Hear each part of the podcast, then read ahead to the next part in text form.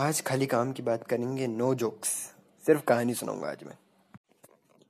मेरे grand parents Japan में रहा करते थे। मेरे पेरेंट्स मुझे उनसे समर वेकेशन और विंटर वेकेशन में मिलने लेके जाया करते थे। लेकिन अब आखिरी बार मैं उनके पास आठ साल का था, तब गया था। जानना चाहते हो मैं क्यों इतने सालों तक उनके से नहीं मिला हूँ? या उनके घर पे नहीं गया? वेल ये आगे की कहानी में छुपा हुआ है। मेरे ग्रैंड पेरेंट्स की मेरे ग्रैंड पेरेंट्स के घर पे मैं ऐसे ही एक समय गया हुआ था। मेरे मॉम डैड मेरे को वहाँ पे फ़्लाइट बुक करी हमेशा की तरह और वहाँ पे हम लोग गए। मेरे ग्रैंड पेरेंट्स बहुत खुश थे, वो हमारे लिए गिफ्ट्स लेके बाहर खड़े हुए हुए थे। और मेरे मॉम डैड अपने लिए कुछ टाइम निकालना चाहते थे, इसलिए वो फ़्लाइट बुक करके कहीं और चले गए, मुझे अपने ग्रैंड पेरेंट्स के साथ छोड़ के। मैं अपने ग्रैंड पेरेंट्स के साथ ऐसे ही उनके बड़े से बैकयार्ड में आराम कर रहा था। तभी मैंने ग्राउंड में देखा कि एक स्ट्रॉ हैट पड़ी हुई है। मैं उस स्ट्रॉ हैट को लेने के लिए उठा, लेकिन तभी मुझे एक आवाज़ आई। पो पो पो पो पो। ऐसी भारी और आदमी के गले से निकली हुई आवाज़ आ रही थी। वो कोई मैकेनिकल साउंड नहीं थी, नहीं। वो कोई व्यक्ति निकाल रहा था। मैं उस स्ट्रॉहैट को लेने के लिए उठा, लेकिन वो हवा से उड़ के के फेंस के पास जा गिरी और मैंने उसे देखा। एक बहुत लंबी औरत खड़ी थी वहाँ पे। उसने वाइट कलर की ड्रेस पहन रखी थी और उसने एक वाइट कलर की हैट भी पहन रखी थी। मैंने ध्यान से देखा तो वही वो आवाज़ निकल रही थी। वो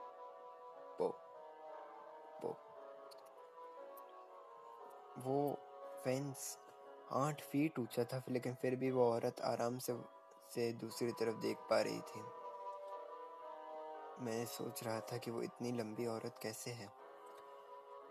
वो स्ट्रॉ हेड भी गायब हो चुकी थी और वो औरत भी वहाँ से जा चुकी थी।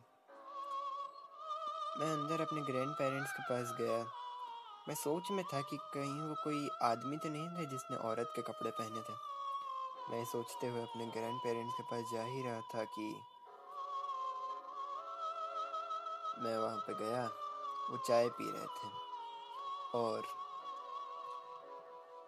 मैंने उन्हें बताया कि मैंने एक औरत को देखा। मैं को पक्का तो नहीं है कि वो कोई औरत थी या कोई आदमी था जिसने औरत के कपड़े पहने थे।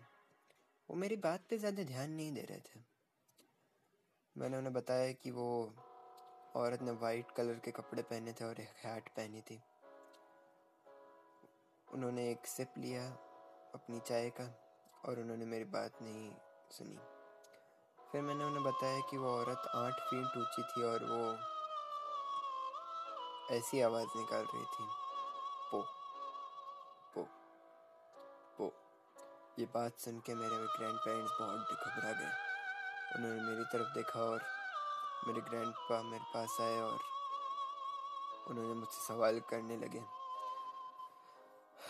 उन्होंने मुझसे सवाल पूछे कि वो कौन थी? उसने तुम्हें देखा तो नहीं? वो कितनी लंबी औरत थी? उसने कैसे कपड़े पहने थे? वो कैसी आवाज़ निकाल रही थी? मैंने उनके सारी सवालों का जवाब देने की पूरी कोशिश करी। तभी मेरे ग्रैंडपा ने ग्रैंडमा की तरफ़ देखा। उन्होंने कहा, मैं बाहर जा रहा हूँ। हमें ज़रूर मदद की ज़रूरत पड़ेगी।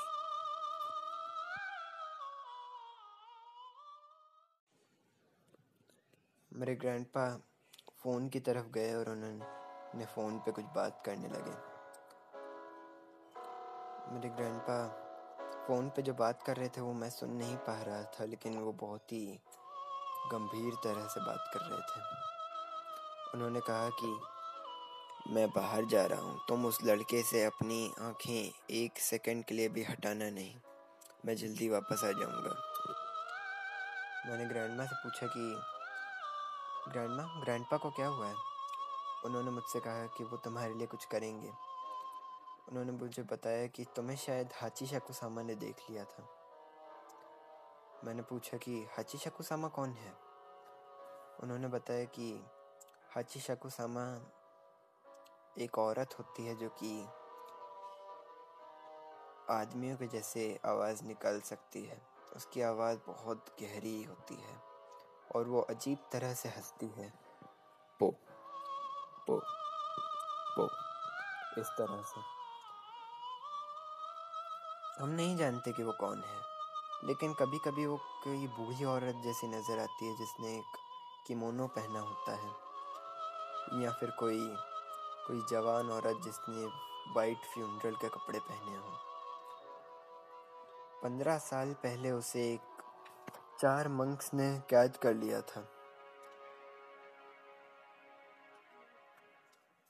उन मंक्स ने उसे हर दिशा में जीजोस नाम की एक चार मूर्तियाँ रख दी थी।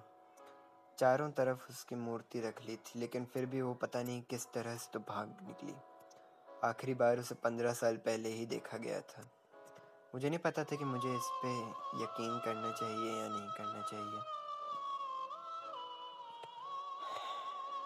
लेकिन ग्रैंडपा थोड़े समय बाद वापस आए उनके साथ एक बूढ़ी औरत थी जिन, जिनको उन्होंने के सा से, के नाम से मुझे परिचित किया था। के सा ने मुझे बताया कि तुम्हें ज़रूर हची शकु सामा नहीं देखा है। उन्होंने मुझे एक, उन्होंने मुझे एक चमड़े के बने हुए कागज़ को पकड़ाया और बताया कि इसे बिल्कुल छोड़ना मत, इसे पकड़ के रहना। मेरे ग्रैंडपा और वो ऊपर कुछ तैयारी करने चले गए। मैं अपनी ग्रैंडमा के साथ अकेला था। मुझे वॉशरूम जाने का ज़रूरत थी, इसलिए ग्रैंडपा में ग्रैंडमा मेरे साथ गई। उन्होंने मुझे दरवाज़ा बंद करने भी नहीं दिया था। मेरे ग्रैंड पा और केसा वापस आई और उन्होंने बेसमेंट में कुछ चीज़ें रखी। एक डेस्क टीवी एक घड़ी और और एक गौतम बुद्ध की मूर्ति। और वहाँ पे एक नीले रंग की बाल्टी भी थी। मैंने अपने ग्रैंड ग्रैंडपा से पूछा कि ये नीले रंग की बाल्टी यहाँ पे क्यों है? मैं बताया कि तुम्हारे वॉशरूम जाने के लिए है। मुझे समझ में नहीं आ रहा था कि वो ऐसा क्यों कह रहे हैं, लेकिन शायद मुझे इस कमरे में ही रहना है। और ऐसा ही हुआ। केसा ने मुझे बताया कि मुझे इस कमरे के अंदर ही रहना है, और मुझे उस चमड़े के बने हुए कागज़ को बिल्कुल भी छोड़ना नहीं है। क्योंकि मुझे हची शाकू सामा ने देख लिया था, इसलिए उन्होंने, ने मुझे बचाने के लिए ऐसा किया था। और फिर वो लोग बाहर चले गए। उन्होंने मुझे दरवाजे के बाहर से कहा कि तुम्हारे ग्रैंड माँ और ग्रैंड तुमसे बिल्कुल बात नहीं करेंगे। तुम्हें यहीं पर रहना है और कुछ भी हो जाए पर तुम्हें बाहर नहीं आना है। तुम्हें कल सात बजे तक यहाँ पर रहना है। मैंने उनकी बात मानी। उन्होंने इस तरह से कहा कि मैं अपना सर हिलाने के अलावा और कुछ कह ही नहीं पाया। लेकिन वो रात मुझे हमेशा याद रहेगी।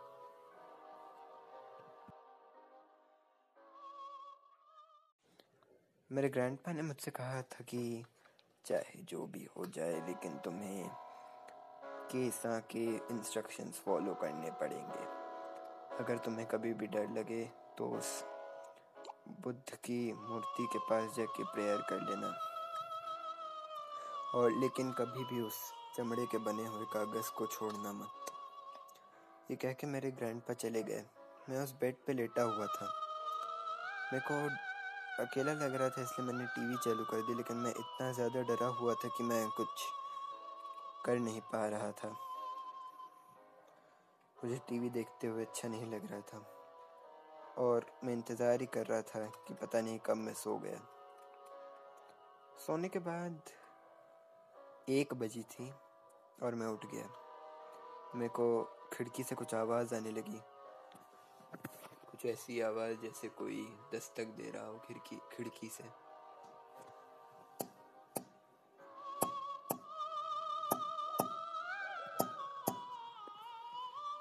मैं सुन के डर गया। मैंने सोचा कि ये कोई हवा से हिल रही होगी या फिर कोई लकड़ी की, पेड़ की डाली, उस पर ऐसी आवाज़ें निकाल रही होगी। तभी मुझे बाहर से अपने ग्रैंडपा की आवाज़ आई। क्या तुम अंदर ठीक हो बेटा? अगर तुम अंदर अकेले महसूस कर रहे हो तो मैं अंदर आ सकता हूँ। ये सुनते ही मैं मुस्कुराया। मैं दरवाज़ा खोलने के लिए भागा और तभी मेरे को समझ में आया कि ये मेरे ग्रैंडपा की आवाज़ नहीं है। ये उनकी जैसी ही है, लेकिन उनकी आवाज़ नहीं है। मैं डर गया।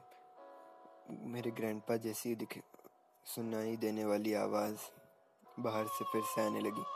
क्या हुआ? तुम दरवाज़ा खोल सकते हो। चलो अब दर्दी दरवाज़ा खोलो और मुझे अंदर आने दो। लेकिन मैंने दरवाज़ा नहीं खोला। मेरे को पता था कि वो हाची शकुसामा ही है। मैं उस बुद्ध की मूर्ति के पास जाके प्रेयर करने लगा कि मुझे बचा लीजिए। प्लीज़, मुझे हाची शकुसामा से बचा लीजिए। और तभी बाहर से आवाज़ आने लगी।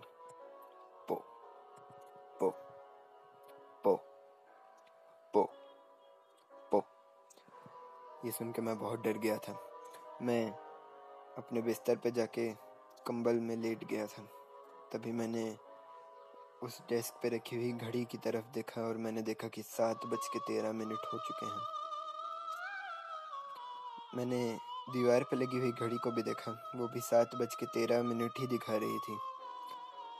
तो मैंने दरवाज़ा खोला और फिर मैंने केसा और दादी जी को वहाँ पे खड़ा हुआ देखा। मेरी ग्रैंड माँ बहुत डरी हुई थी और केसा भी एकदम शांत और गंभीर शक्ल लेके खड़ी हुई थी। मेरी दादी ने मुझे गले लगाया और कहा कि, शुक्र है कि तुम अभी भी ज़िंदा हो। वो मुझे बाहर लेके गए और मैंने देखा कि सुबह हो चुकी है सच में। मैंने देखा कि एक काली कलर की वैन बहुत बड़ी वहाँ पे खड़ी हुई है उसके आगे मेरे ग्रैंडपा की गाड़ी है और पीछे मेरे डैड की। उसके अंदर हम लोग बैठ गए उस वैन के। वो वैन आठ सीटर थी। उसमें आठ ही सीटें थी और बहुत सारे लोग वहाँ पे इसमें थे। उन्होंने मुझे बीच में बैठा दिया। और फिर उन्होंने मेरे पास वाले आदमी ने मुझसे कहा कि, अब तुम अब तुम यहाँ पे नीचे अपना सर करके बैठ जाओ और अपनी आँखें मत खोलना। जैसा उन्होंने कहा था, मैंने वही किया था। लेकिन फिर पता नहीं क्यों मैंने अपनी आँखें खोल दी। हमारी गाड़ी आगे बढ़ी, बढ़ ही रही थी। मैंने देखा, वो बीस किलोमीटर प्रति घंटे की रफ्तार से चल रही होगी। आगे मेरे ग्रैंडपा की गाड़ी चल रही थी और पीछे मेरे डैड की। मैंने अपनी राइट वाली खिड़की में से देखा और मुझे एक बहुत लंबी औरत नज़र आई।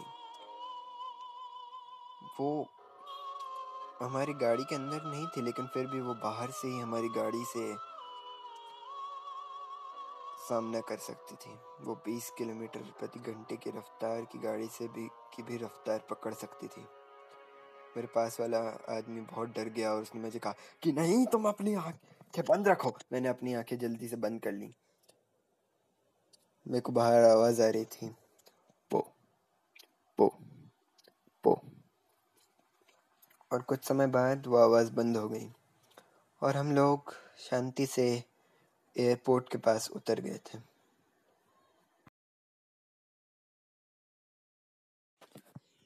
जब हम लोग बाहर उतरे, मेरे डैड ने मुझे बताया कि वो बाकी सारे आदमी उनके ब्लड रिलेटिव थे। उन्होंने पंद्रह साल पहले कुछ, या कुछ दस साल पहले शायद हाची शाकुसामा की कहानी पहले भी सुन रखी थी। और उनका एक दोस्त था जिसने हाची शकुसामा को देख लिया था। हाची शकुसामा ने उस आदमी, उस लड़के को पसंद कर लिया था। और आज भी वो लड़का कभी वापस देखा नहीं गया है। मेरे डैड और वो सारे उनके ब्लड रिलेटिव्स रिश्तेदार इसमें जुटे हुए थे कि वो आए और मुझे लेके जाएँ वहाँ से। इसलिए इसमें इतना टाइम लग गया और इसलिए मुझे उस बेसमेंट में इंतज़ार करना पड़ा था। केसा मेरे पास आई और उन्होंने मुझे बोला कि वो चमड़े का कागज़ उन्हें दिखाएँ।